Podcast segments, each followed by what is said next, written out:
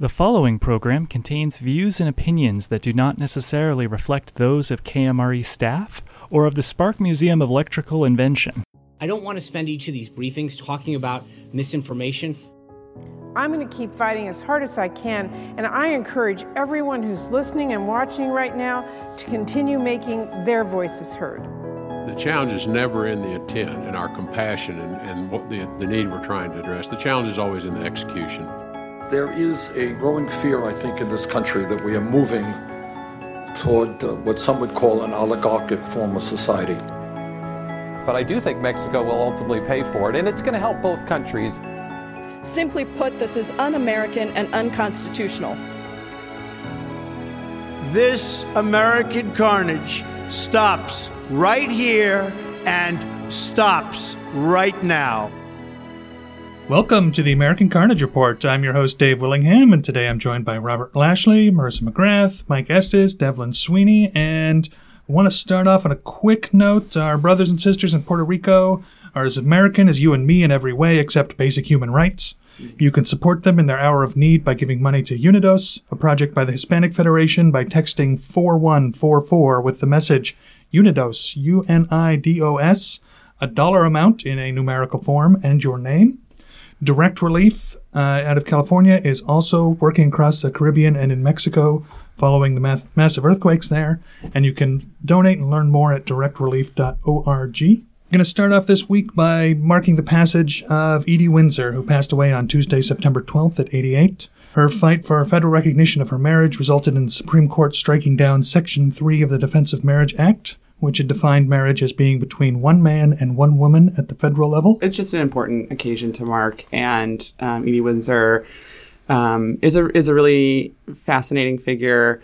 Um, she was a full blood New Yorker. She had been out in private circles, um, but also moneyed, and so had her partner for uh, many years. She was um, described by people in her life as being a real romantic, um, and I think she is an example of someone who, un, you know, up until her late seventies, really romanticized the idea of actually getting to have a real wedding with her partner, um, and did so in, in Canada.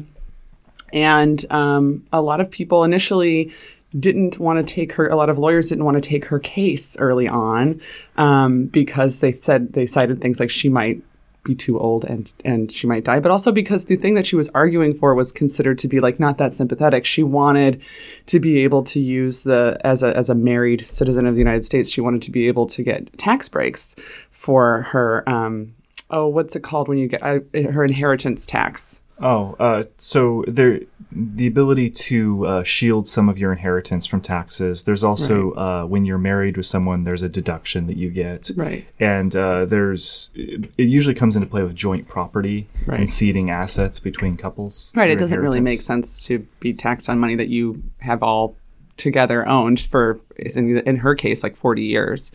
Um, Although I will point out that is a U.S. concept. Most other countries don't have the joining of uh, of legal entities for tax purposes. Right. Other countries just keep them separate, and you can be with whoever you want, and that doesn't affect your taxes. right. My, my husband, as I now call him, um, he uh, was from Britain.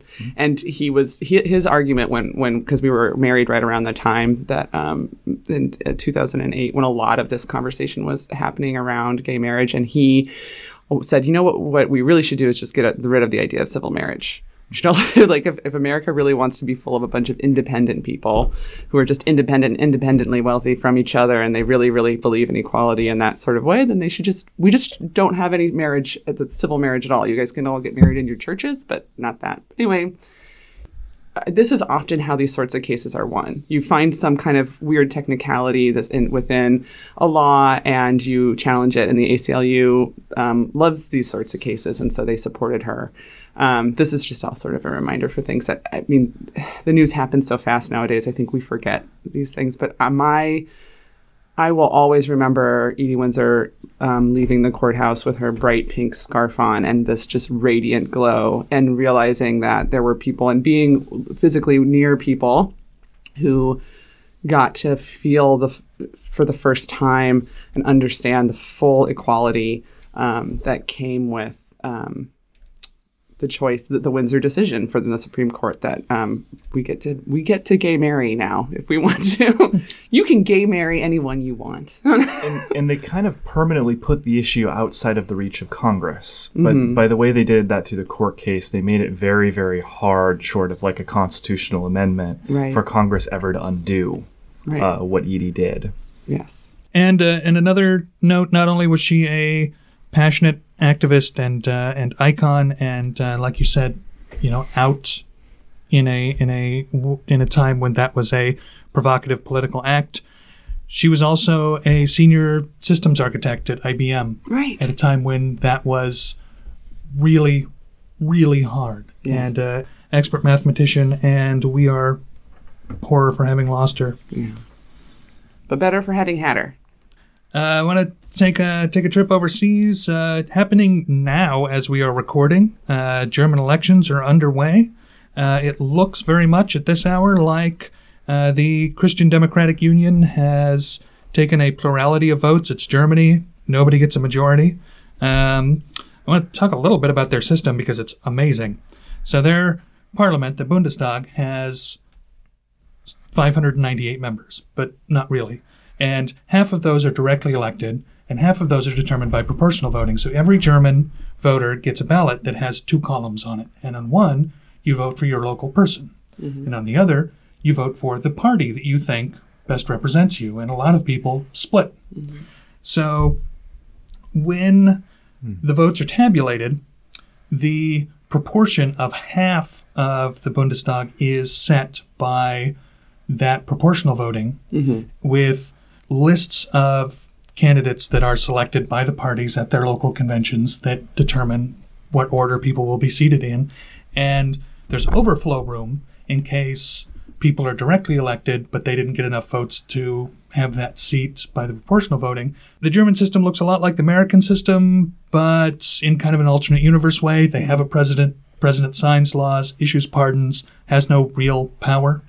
And uh, uh, uh, there was some concern this year that uh, uh, the Alternative for Germany party, which is their far right anti immigration uh, party, was going to uh, take power. They looked kind of scary for a while, but have since fallen dramatically out of favor. Yes, but you saw the other two parties kind of shift rightward, didn't you? Some the the, the CDU did. Uh, Sorry, can you read off what the CDU is Sorry. and give us a brief description on it? The Christian Democratic Union is the current ruling party, and Angela Merkel is the leader of that party. And they uh, and their sister party, the Christian Social Union, um, have been in power for many years now. And initially, when the refugee crises really started to kick into gear after the Arab Spring, they agreed to take upwards of a million refugees. And that was a really controversial and dramatic thing. It is still shaking out how that's going to how that's going to affect Germany long term.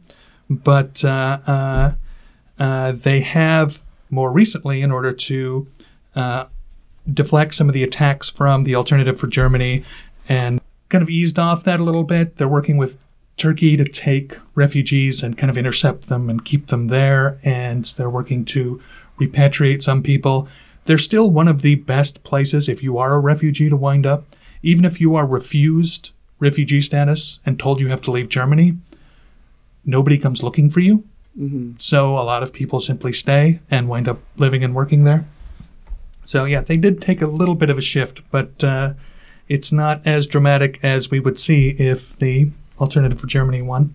But they're expected to get quite a few seats in the parliament, aren't they? The Well, right- Alternative for Germany. Right now, they're it's looking like they're at about thirteen to fourteen percent. You have to have a minimum of five percent in order to be to In order be to get- represented in the government at all, right? Well, to get proportional seating, Oh, if you're okay. directly elected, you still get to sit, even if your party didn't get enough votes. Right. You, you could get a couple people in the door, but not enough to help. Yeah, I guess it's sort of like thirteen percent fascist to still any percent fascist, which is concerning for anybody, but in Germany in particular, I think is wigging out a little bit right now. If you're a, a normal citizen, But the gr- the uh, Green Party of Germany made some good headway too, didn't they? They increased their population, and so did the some. I was looking at more of the progressive side of Germany. Also Yeah. seemed to make pretty big headway. Yeah, there was there was a real uh, uh, fear of a red, red, green government early in the year, where that would be the Green Party, the Social Democrats, which are the center left party,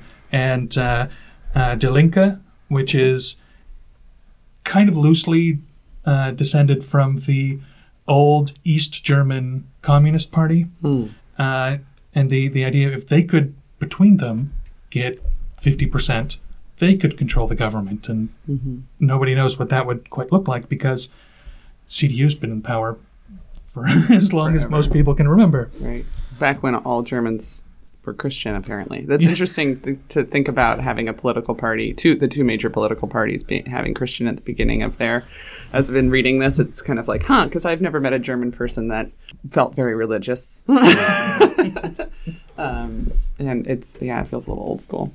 I wanted to touch back on the, the election process stuff uh, you mentioned at the beginning. So, so half people are directly elected, and, and the other half um, through the proportional system. Um, it's it's sort of people that were selected by the local party organizations, and if if the, that area needs to add one person to match the proportional, they're not directly elected. They're coming um, through. Like, do you know much they're about kind of like super delegates, for well, lack of a better I mean, because here here are local parties like they they pass along their, their information, but they don't really do much. Uh, even here in Washington, we don't we don't even do the nominations anymore, and so like the local parties, um, besides their endorsement and marketing, don't really have much direct control of who ends up being elected. Yeah, in this case, there is a system that's kind of like ours where there's local conventions to national conventions, and in that process, lists are built that have the people that will be selected in what order based on their proportional allotment. And, you know, a lot of those people are also candidates, you know, and it's kind of their fallback plan. Um, but uh, uh, it's also community activists, people who. Um, people who are hard to elect, right? Like People people, are who are like objectively really good at what they Mhm. do, but they might have a really funny thing on their face, or like they might not.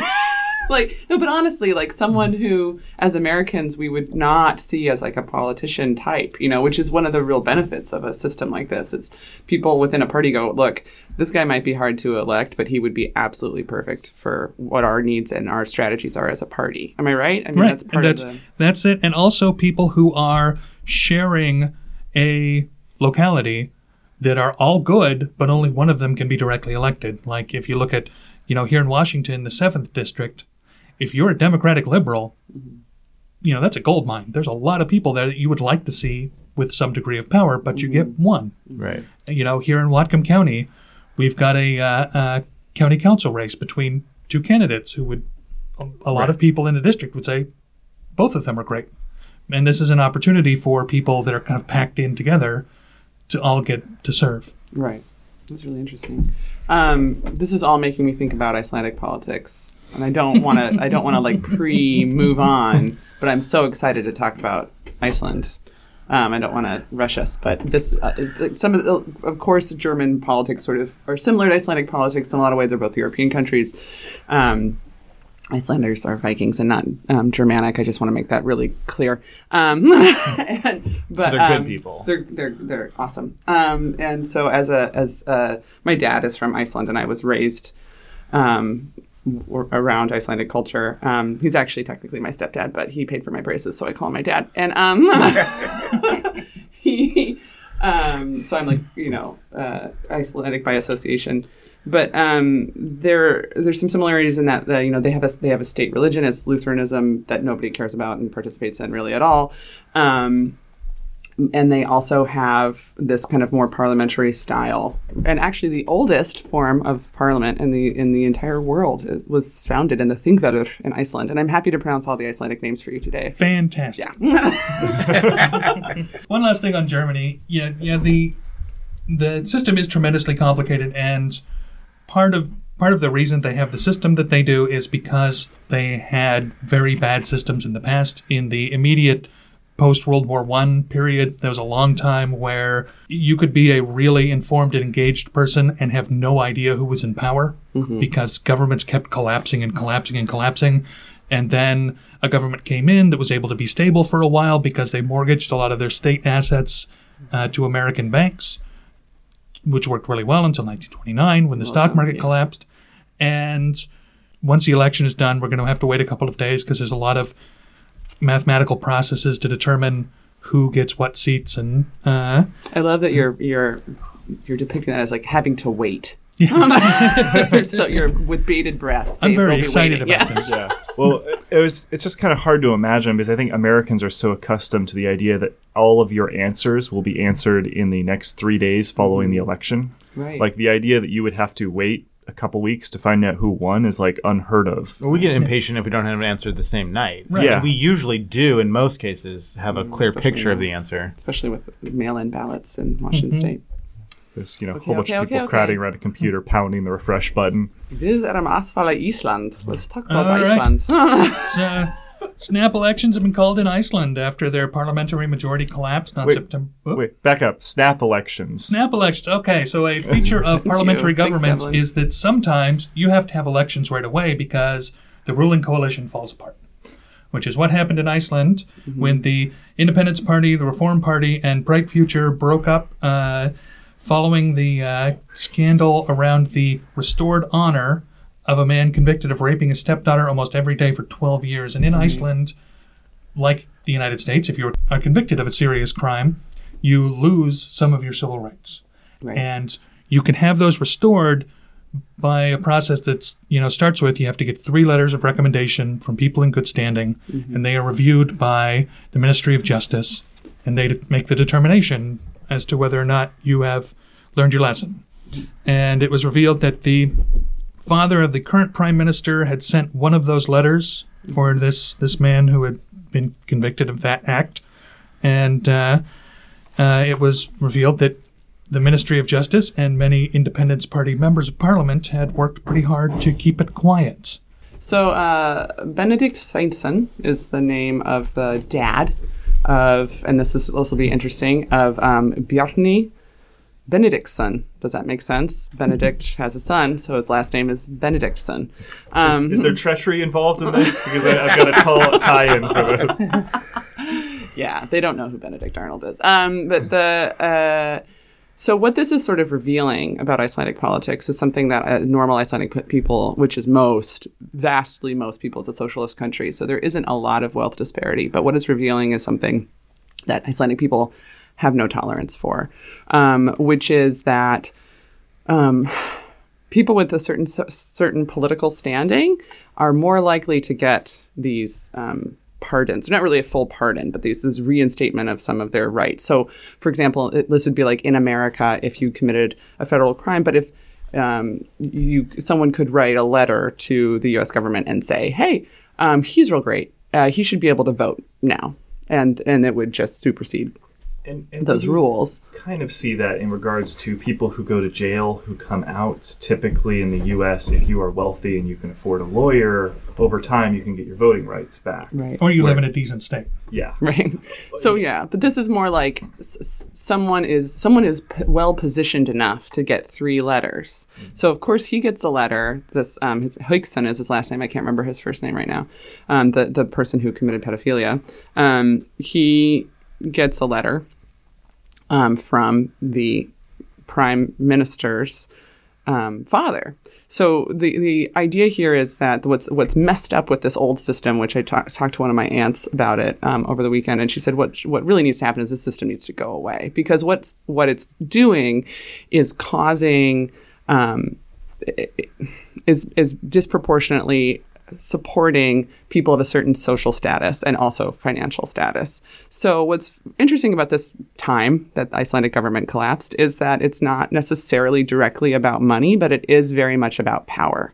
And so um, the young woman who was raped almost every day of her life for 12 years um, came out and said that this was a surreal experience, that anyone would think it was okay to ask for this pardon at all, that this um, man of, of political stature, Sveinsson, who was involved in the government for many years, he was also a representative, his family, that family, Sveinsson and Benediktsson, are the richest, one of the richest families in Iceland.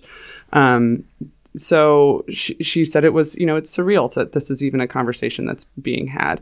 And to further that conversation about power, Icelandic people, um, as a socialist country who operated under Danish rule for a long time, they really don't shine to people who who think that they're in charge or think that they're better than. And they really really have a, a, special sensitivity to the ideas about gender. There's actually a women's party in Iceland.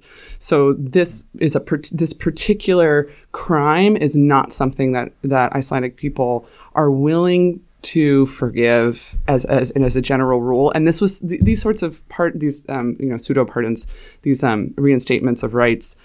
They happen kind of quietly too. So this was something that was it feels a little bit backdoor.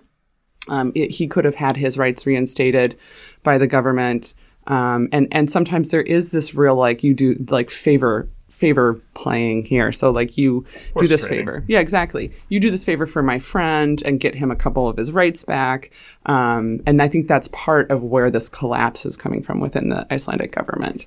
Um, that's why even like very, very liberal um, parties, um, like the Bright Future Party, um, are are kind of um, taken they're they're taking a knee. They're they're some of them have resigned um, because they're afraid that that's going to get found out that they do this kind of backdoor dealing all the time, and they're not willing to have the crime of pedophilia be the impetus for this, um, and to be kind of associated with with any a- attempt to um, forgive that that kind of crime.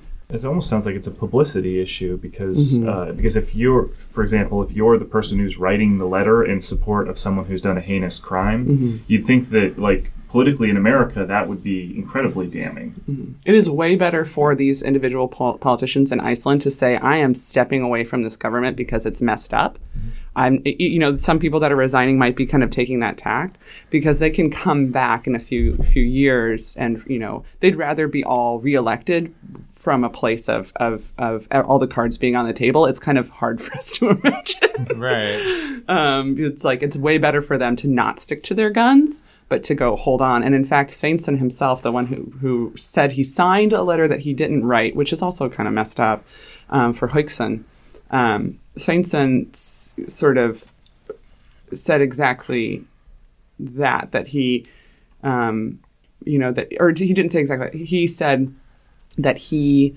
um, really didn't think that hard about it. He's just known Hauksson for a long time. He asked him to sign this thing, but now that he thinks about it, yeah, pedophilia is really terrible, and I shouldn't have helped out this guy. is, that, is, that like the Icelander version of uh, I, I, I smoked but I did not inhale? Like yes, I think it was. I smoked I did not inhale, and now I realize it would have been bad if I had gotten high in the first place. Right. Iceland is not a large country. It's you know 350,000 people. Their parliament is like was it 63 mm-hmm. members? Yeah. So this is a pretty small group altogether, which which has led to some some pretty astounding drama. Right. Uh, you know, apparently some members of the Independence Party resigned in August in protest of this, but they didn't bother saying to anyone why they were doing it. Right. So that's not a very effective protest. No, it really doesn't. I think it's, it's, an internal protest. It's like it's like, hey, I'm not going to work with you anymore, kind of. But I'm not willing to. I don't want my personal life in this to all just like explode right now. And you see that in the executive branch fairly often, where mm-hmm. like uh, you'll you'll see like secretaries or ones like they will have a avid disagreement with something, but publicly they'll just say. I have differences of opinion. I want to spend more time, time with my, my family. family. yeah, but those people aren't elected. You know, if my congressman said, hey, I quit, but I'm not going to tell you why. Just going to spend some time with my family. And I turned out later it was because I, I don't know, you know, Nancy Pelosi was advocating genocide or something. Mm-hmm. I would be kind of upset at not knowing that about having this sudden vacuum and not having an opportunity there. Right. When it's just somebody who's, you know, secretary of whatever, that's different. So elections are going to be on October 28th, one day shy of exactly one year since their last election, which was a snap election caused by the Panama Papers scandal. And I look forward. We're going to do a lot on that because Icelandic politics are great. Their parties are amazing. And we're going to take a quick break and we'll be right back.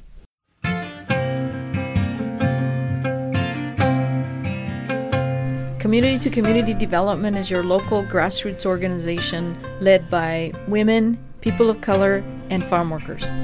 Comunidad a Comunidad es su organización local de base que es liderada por mujeres, personas de color y campesinos.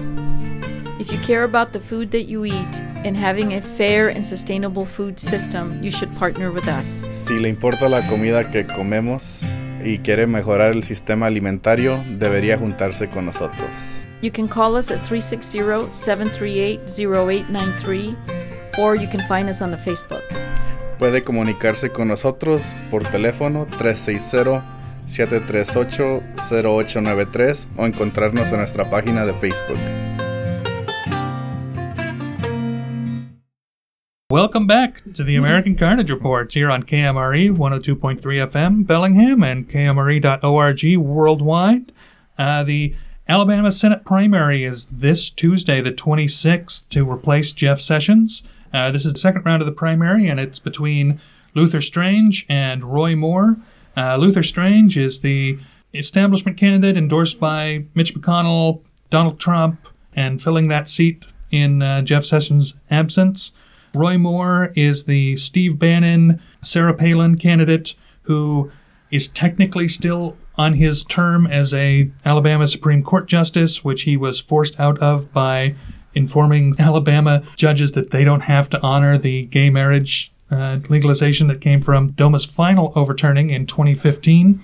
Who are we rooting for here, guys? Oh man, so much, just a plethora of yes. the bullet or the nail. yeah, what do you think, Robert? Um, it's one thing to to be to read a nihilistic um, Flaubert novel that that wasn't published. It's another thing to to be in it. Yeah, that's Um, a really good point. I'm for I'm for voting whoever wins out in 2019. Yeah, I I, mean, I mean- don't know who we thought was going to be replacing Jeff Sh- Sessions. Like who the, I don't know what we as a, as a country thought. Oh, it'll be so great because that same area will just have to vote for another person, and you know the same same group of people will just find new representation. I mean, the perk of Roy Moore is that he's kind of a chaos candidate, which uh, has made the Republicans less and less effective the more of those have ended up in the Senate. For instance, the Freedom Caucus has basically been responsible for killing all those health care bills, uh, in addition to the moderates. It's funny that you say chaos candidate because that makes me think about Get Smart and the KAOS was the bad guys and they were all ridiculous. And that's kind of like there's it's hard not to think about that. It, that that helps. That makes me feel better because I can just imagine all of them as like like um, ridiculously evil people who kind of mess up all the time. Thank you. They also seem to be notoriously hard to work with, seems to be a theme. Whenever we get anti establishment Republicans from the South, they tend to be people who are very hard to work with other Republicans because they ran on the idea that the Re- GOP is incompetent at accomplishing its goals. So when they show up in Congress, they don't seem to be able to do much in the way of collaborating with the people they were trash talking before. Right. And, I mean, an anti-establishment. Anybody is going to be that way. It's not just the Republican. We definitely have some anti-establishment liberal um, candidates that could maybe potentially sometimes be hard to work with too. I would agree with that, but I would also like if you take a look at Al Franken, for example, he ran as an anti-establishment Democrat, but he's gotten a ton done through amendments. Uh, Elizabeth Warren is another example of again an anti-establishment Democrat who has a record with amendments. But did they criticize as much as these Republicans are like the whole entire system and every single person in it, or was it? it was- more like it was more like I'm not, I'm not a wonk. Well, I'm there's, not. there's a fundamental difference there in that on on the left there is less feeling of you know being in a uh, ac- actual war because I, and I I attribute this some to we don't have the millennialist Christian ideology as baked in on the left as they do on the right. On the right, it is a battle between good and evil all the time, and there is a bright line between them. And if you're on the bad side, there is no working with you. And and for the right, th- there's multiple enemies. There's the the the, the state, the federal, the federal government is the enemy as well, and that needs like needs to be brought down, not destroyed, but but severely reduced. And so um, they're mad at the establishment GOP for not doing enough to tear down the institution of government. And on the left, it's it's more like, well, um, you know, I, I actually think a little bit differently on healthcare and wish we were a little bit further out here. It's not that we want to like, but tear down. Like you don't have these multiple layers of, of enemies to tear I down. see. But you do have that some of that same imagery. There is a uh, culture within the left where it's the it, corruption. It's the anti-corruption Democrats is kind of how I would phrase them. It's that group that believes that the mainstream Repu- mainstream Democrats are corrupt. They take in corporate money and they dole out corporate favors. Right, because of the system that they're absolutely functioning under. Yeah. and that's more of a theme since 2016 and, and the primary and, and kind of burning Hillary issues. Um, and we haven't seen those that level of, of left candidates running yet. Like th- that might be something we see as a theme in 2018 primaries, but it hasn't yet like risen to the same level as what we saw in 2010 and on in, in um, Tea Party style candidates. And I've never seen it grind pr- uh, productivity to a halt in Congress the way that I've seen it on the right. So Yeah. uh, I'll, I'll take Obamacare for example. Oh, There, yes. there was a large, not large, there was a decent swath of Democrats who believed that single payer and public option should have been the way we should have gone. Mm-hmm. But ultimately, they all voted for Obamacare. Right. That's not what you're seeing with Trump care. I, we still do a good job of having a protest position and then going along in the end with the the, the majority of, of our, our party. And th- there's a little bit of a fracturing there. You know, we, could talk about the, the 2016 election, but um, I think I think you're right. that the the, Re- the Republican opposition. Is um, more firm. is is willing to let it all burn down, and you see that with government shutdown and these other things. It's like we're going to take our protest position, and then like we'll let the whole system burn until we get our way, and and it's it's So my question is: Is it better for us to have someone like Jeff Sessions, someone more like Jeff Sessions, which is which of the two guys would be? Uh, so Strange is the establishment, and Roy Moore is the chaos candidate. Right. And so is it better for us, meaning people who care about the eventual direction of the entire government in the long game, is it better for us to have someone like um, Roy or Russ? Are those serious? Is that is Roy or Russ? Those are the options. Uh, Lu- Roy or Luther. Roy or Luther. Sorry, sorry, I don't know why I did that. So I would Roy answer that with I would answer that with a question. Do you believe that either of those candidates would ever work with Democrats? I don't know. No, I don't know. I mean, did Jeff Sessions ever work with Democrats? Nope. No, No. that that that ain't his that ain't his thing. And really, I don't with think both that's of Alabama's these, thing. yeah, I I don't see much help with either of these. The if Roy Moore wins, I think that the uh, the actual election that's being held in December against uh, uh, Democratic candidate Doug Jones will be a little bit easier. But it's Alabama, so that means Doug Jones might pull forty-two percent. So, uh, really, this is you know going to a strange cities hockey game and rooting for injuries. There's right. There's not a lot of victory here. so. W- was there an appointment and now a special election and then a, another special? Well, this is there was an appointment of Luther Strange um, by the Which is I just Bond villain, right? Bond villain Yep. name. so the governor of Alabama yes, was in the middle of a really bad sex scandal, and his administration was Right. unraveling. And Man, what just the pace of news. Like I Yeah. forget these things. Yeah. and uh, uh, so what he wanted to do would be to appoint somebody to fill out the remainder of the term and have you know them sit until the next election. And so he appointed Luther Strange after some drama about whether or not he'd appoint himself. And uh, in when when he finally left power, his uh, successor said, "Oh no, we're going to have an election," because they felt that was the correct correct way to go, and probably is. That's a long Yeah. that's a long time to have an appointed candidate. I mean, I, I'm For a a fan of appointments being temporary. So this is where the this is where the rally happened. Yes, uh, earlier this week, uh, appearing at a campaign rally for Luther Strange, our president had some strong words for NFL players.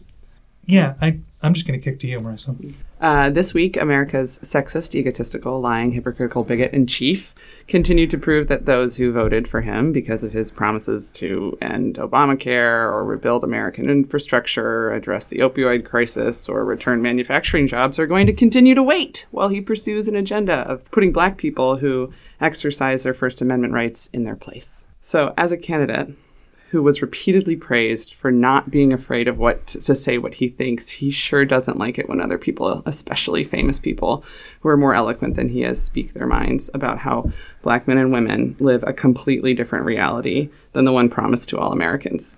Trump urged a boycott of the NFL this week on, on Twitter until players stop disrespecting our flag and country, adding to fire or suspend um, giving new meaning to the phrase bully pulpit. I feel like I feel like he is just wasting so much time and energy on this. Um, if he was in some sort of dystopian version of my life, one of my female friends, I would say um, Donna.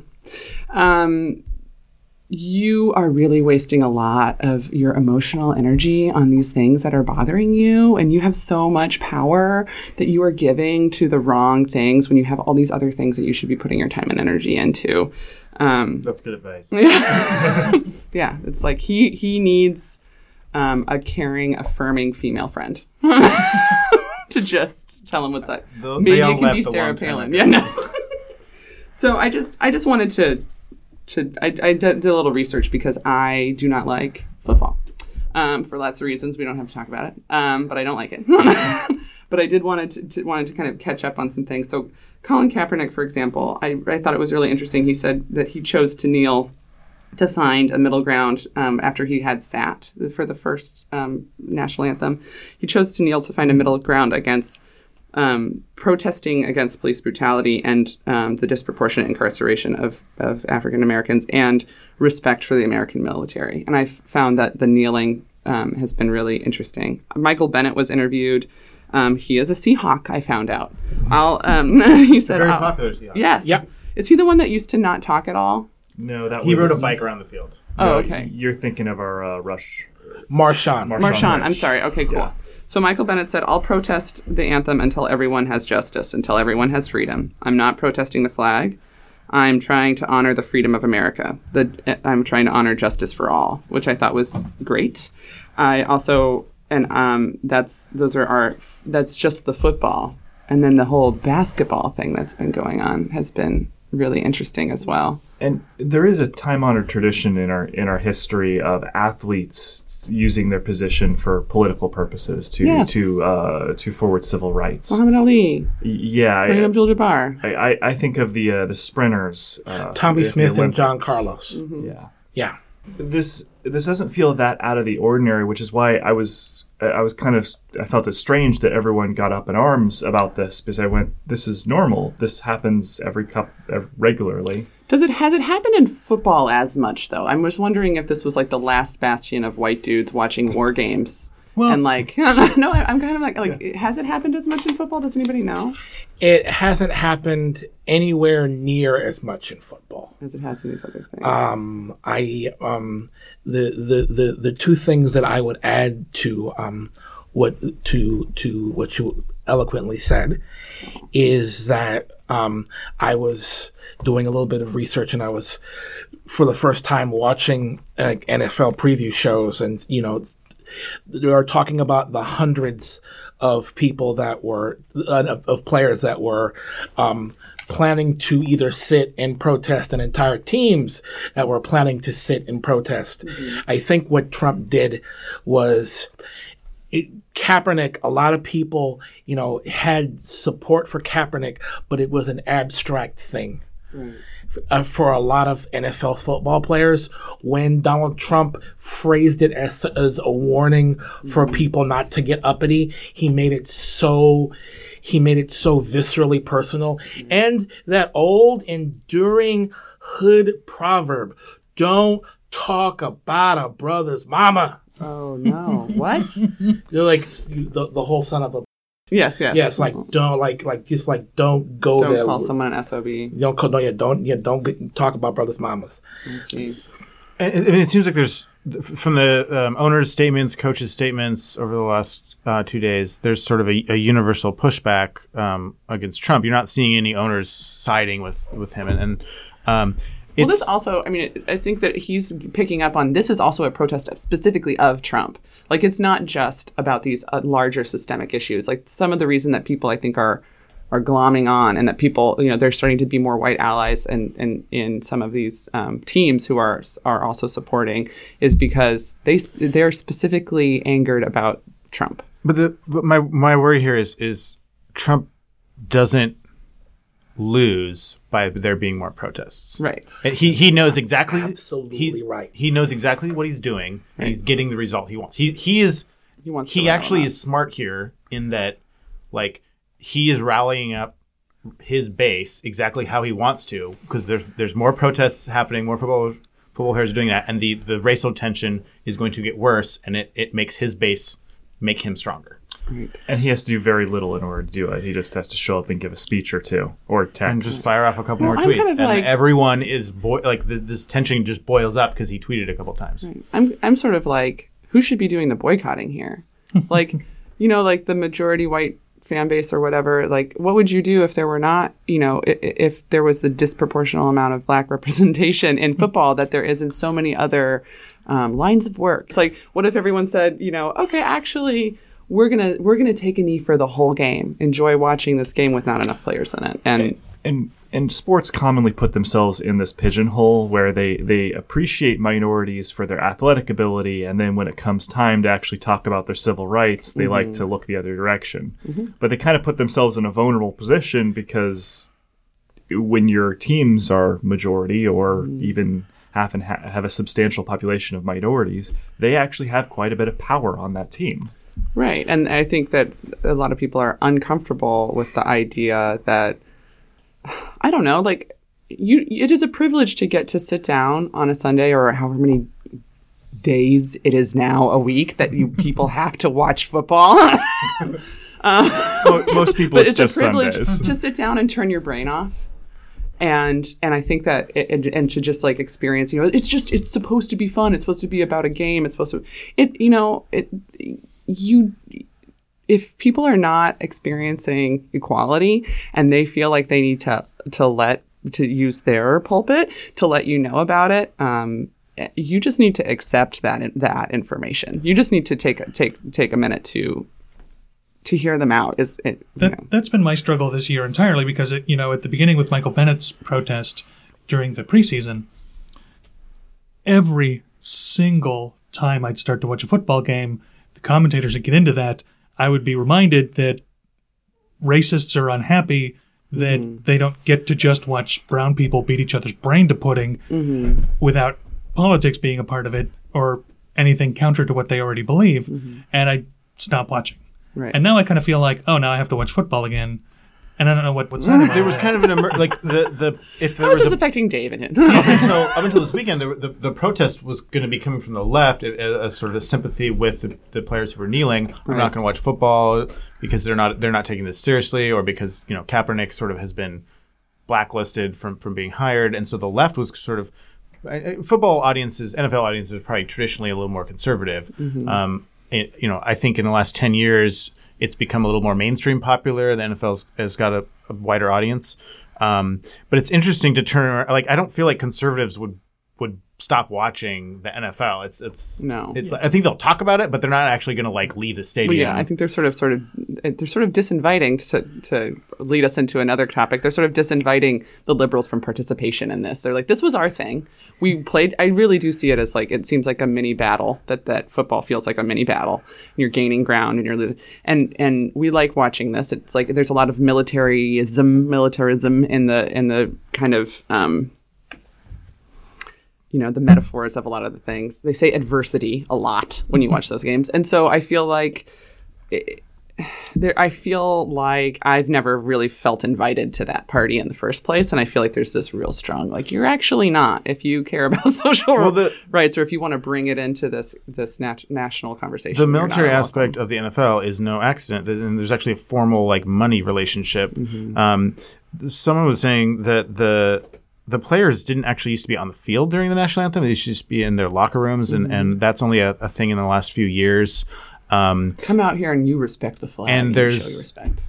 and the the um the networks didn't cover the, the they uh, it wasn't until I think this weekend that he, they even showed that live. It Mm. wasn't they're you know they're running ads and doing their pregame coverage during that, and so the the like who stand who knelt conversation was more about on like online on social media with pictures after the fact. It wasn't a part of the game, but the the U.S. military has really upped their um, promotional campaign with the NFL in the last decade.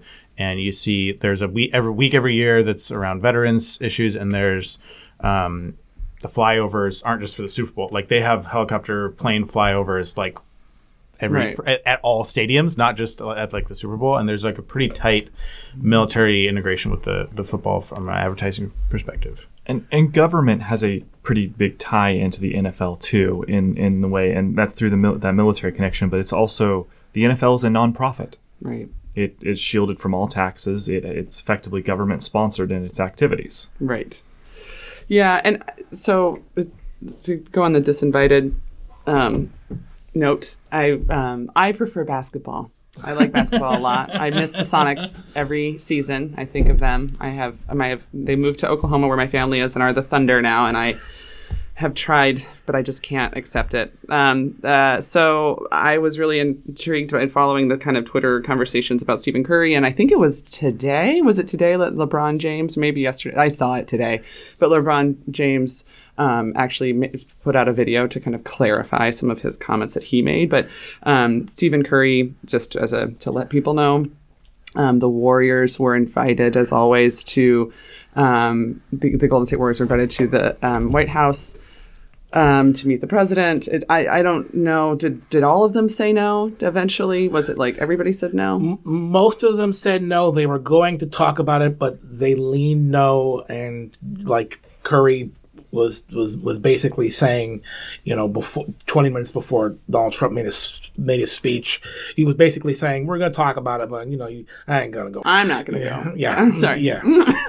he was basically saying, "I'm not going to go." Yeah. And so um, Stephen Curry can't go. Says he's not going to go, and um, Donald Trump says uninvites him on Twitter, which Yeah. is hilarious, and it's straight out of Mean Girls. If if you haven't seen the Trump administration explained through Mean Girls on the internet yet, I highly recommend it. Oh, it's wow. extremely good. Google it; it's amazing. And and this is a to- this is a totally out of Mean Girls. You said you didn't want to come to my party, so I'm not inviting to my party. So Stephen Curry said, "I have no idea why he feels um, he needs to target certain individuals rather than others because he personally was called out by Donald Trump." I have an idea why, but it's kind of beneath the leader of the country to go that route. So he's implying that race has to do with why he's he's kind of focusing on Stephen Curry, but also Robin Lopez from the Bulls, which is my second favorite team because I also spent some time living in Chicago, said, "It's okay, Warriors" on Twitter. In a few months, the real Donald Trump probably won't be able to visit the White House either. Which we can only hope is true. But um, yeah, I just this just feels like a big. I, I, it's interesting what you say, Mike, about how this is a good idea. Like this is a smart thing for Donald Trump to do because it, like, kind of ri- riling up his base. But I just it feels like such an unbelievable waste of time and energy. But it also feels like a if it's intentional, which I don't think it's intentionally trying to rile up his base. I think it's intentionally trying to put certain people in their place, which is black men who may have as much money as Donald Trump. Well, that's he doesn't like that. He does not like The- it when people have power or money or attention more than he does. He doesn't have a lot of places to go politically. Like there, there is a swath of the left that I don't think there is anything Donald Trump can do at this point that will make them vote for him. So he's really most of every Yeah. Yeah. a whole half of the country. So he's pretty much stuck with the population of people he's got. His basket Well, of people. his popul- popularity in the latest uh, Washington Post ABC poll has just jumped up to 39%. So what he's doing is working. That's Then- so upsetting. and it's so um and it's so congruent with my experiences and my paranoid brain and stomach Yeah. um you know what trump i mean when trump was trying when trump you know just tried to do with daca what trump is doing now it's terrible it's it's horrible it's not a, a part of, of a democracy that that that that i want to be in but it also works. Right. And as somebody who, you know, uh, as someone who has more than his fair share of, of opinions and more than his fair share of, of, of pride in certain circumstances, I can attune to the hysteria that not even Trump's base has. Mm-hmm. I mean, that's that, that, that, that people, you know, like they're, I, without, without judging people, without painting people with, painting a broad brush, I mean, there is a there is a sizable amount of America that has a that has nausea toward um, black people that have the slight that that aren't that aren't meek. Right. Yeah. So. Yeah. It's, yeah. It's true, and it's and a lot. You know, I there's a certain I hear what you're saying about the the non base like this. There is a an attraction to a lot of people, particularly on the right, but not exclusively on the right, to um, to telling someone to just like respect the flag and um, to and to putting black people and the, their perception of what their place is. And I um, recently on Facebook saw a like an old family friend complaining because she heard that her local craft store isn't going to be selling um, dried cotton stalks anymore. This is a serious conversation that my aunt like pursued with other people on Facebook that she can't buy dried cotton stalks anymore to decorate her her fall decoration display. Like her, it's decorate, it's decorative gourd season, y'all.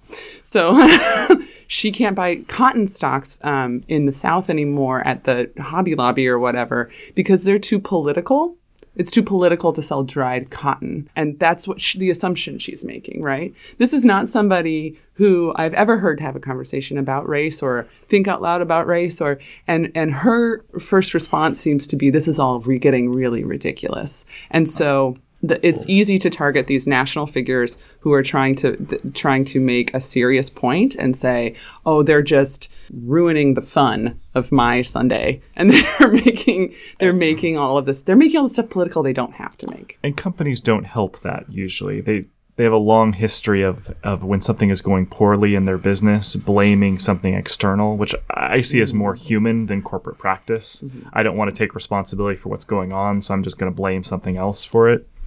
Well, right. I want to I want to stick on those themes of ridiculousness and blaming other things. Robert, you shared some thoughts earlier this week with us about uh, some protests happening at Reed College. Yes. First, some caveats. I um I I don't think that that I don't think that all student protests are horrible. Right. I don't think that that uh, uh, like a lot of people who go on social media I don't think that it's only happening to quote unquote quote unquote unquote white conservative professors. You can you can you can look up like the Muslim scholars that that was that was banned from going to Liberty University. You could talk about the alt left Catholics who are in in several colleges who are protesting um, um, uh, LGBT um, scholars who are going to their to their colleges. That said. I think that um, to the only I I'll just be blunt. I I am not on a team. I think liberalism works at its at its best when it's when it's when it upholds the verities of dialogue and discussion and debate, listen and, uh, and listening and understanding. What happened in those colleges is is not is not a liberalism that, that I want a part of. It is a liberalism that I have a tremendous amount of critique for. What happened in Reed College is that a professor wanted to teach the classics in regards to in regards to problematic figures like Ovid and wanted to quote unquote have discussions about them in regards to the problematic aspects saying that saying that these saying that that some of the aspects in regards to these classics in regards to um in regards to racism in regards to sexism um she, the professor was not she was she was not saying that these that racism and sexism were good things, but the, she was saying that these were these were things that were of their t- that that that were that were there and that that that that were part of the part the culture and part of the culture now. And that that it was that it is something to discuss what it meant at the at, at the t- at the time that these classics were were were were were written, and in response, Reed College um, har- harassed this professor for several months. Um, the college, the no, no, not, administration? not, not, not, not the administration. Uh, forgive me. That's students. right. Okay. So, like um, uh, an array of students, you know, like harassed her, protested her, um, pro like like protested um, her, her her her class. Would go to her class and scream obscenities. Would go to her to her to her um would go to would, would would go to her office and scream obscenities just for the fact that she was teaching the classics. Even though it was like racism and sexism in the classics. In the classics. this is this has kind of been an ongoing conversation at colleges because often colleges will bring in this usually comes up with speakers rather than academic content. Right. They will bring in a speaker that uh, is not is not of the mindset of the co- college community as a whole. It's provocative. Is provocative, and this usually goes down one of two ways: either they, c- the the school and the population is so adversarial towards the incoming speaker that the speaker withdraws from coming, or they show up and there's a protest. Mm-hmm. And I, I find it frustrating because I am a big believer in, in free speech. So even if what the person is saying is provocative or even offensive, even if you're inviting someone as a speaker who is going to be racist sometimes on stage, I think it is valuable because you will be exposed to that in when you get out of college. So I think learning how to confront, resist, or interact with speakers that you don't agree with, I think is a life skill. I I think that like we have talked several times on in regards to speakers who have crossed the line where- they have doxed um, um, immigrants or incited violence. That is one thing. I think that in regards to the protesters in which you are talking about, on which were certain certain certain speakers that you know who I who I dis- vehemently disagree with, I think that the protesters need to grow a dead spine. You know, one of the articles, the students protesting the woman who made the movie Boys Don't Cry was kind of especially galling to me because Wait, what? Yeah, because What? this Wait, this that movie woman made my dad cry. it's a, it's an excellent movie, and this woman who who made it was protest because she cast Hilary Swank instead of a actual trans person. like And- 10 years, 15 years ago. How old 1999. Yeah. and and So she herself 18 years ago. Got it. She Cool. herself When you were all in to- toddlers. Great. and she herself is a lesbian, but not trans. She is cis. And I thought that that showed, I mean, not just there was obviously overreaction there, but a fundamental ignorance about the history of the movement that they were supposedly standing up for. And it's really galling to me. I mean, college is supposed to be the time where you get to have bad ideas. You get to explore bad ideas. well, one could be protesting the director of of Boys Don't Cry. that's one and that's and that's that the place For for, the wrong this. But I really think that this is an opportunity for a lot of those folks to learn something about this the struggle that trans people have gone through. Well, I'm also con- I, I'd be really interested to find out how many people in that group were trans and how many identify as allies too. Because like, do, like did did the trans people all show up and say, you know what, um, I have some hard questions for you now retrospectively, and want to have those conversations, or did they say, you know what, you never had the right to tell my story? And you were in the wrong, or is that the conversation that's happening with with allied people who, as a person, as a white woman, um, as a white queer woman, I feel like it's important to to check in with the people that I am trying to be an ally for every once in a while and say, "Am I doing what you want me to be doing? Is this cool? Do you want me to?" I, I recently had a meeting um, where I was like, "Do you want me to help or shut up?" Is, and I was like, I, because we keep going back and forth. I think what I actually want to know from this group of people, was a meeting the, the, with a group that represents people of color. Do you want me to help or shut up? and they were like, in this case, we want you to help. and I was like, awesome. I would have been okay with the other answer. That's about all the time we have this week. I wanted to take a moment here. Robert, you're not going to be with us for a couple of weeks. Where are you going to be? I'm going to be at the University of Michigan and at the um, um at, at the University of Detroit. And, if they let you speak. Uh, yeah, the, the, I, I hope so. Um, um, I'm at, also at the uh, uh, the the the Death Rattle Rhinos Festival, uh, promoting this bad boy. It sold a thousand copies up south. This is the radio. We can't see it. Up um, south. sorry, I'm I'm just, um I'm a hoodlum. I can describe it. It has a beautiful raspberry uh, Yes. color background. Is it available Um, at Village Books? Uh, yes, it, it, it is. Um, you can c- contribute to the Robert Lashley Pizza and Weed Fund. Thank you, Robert. And thanks to all of my guests, our fabulous engineer, Sharon Mannix. Uh, thanks to Gaia Marie and the East Burke Museum of Electrical Invention. Have a great week. We'll talk to you soon.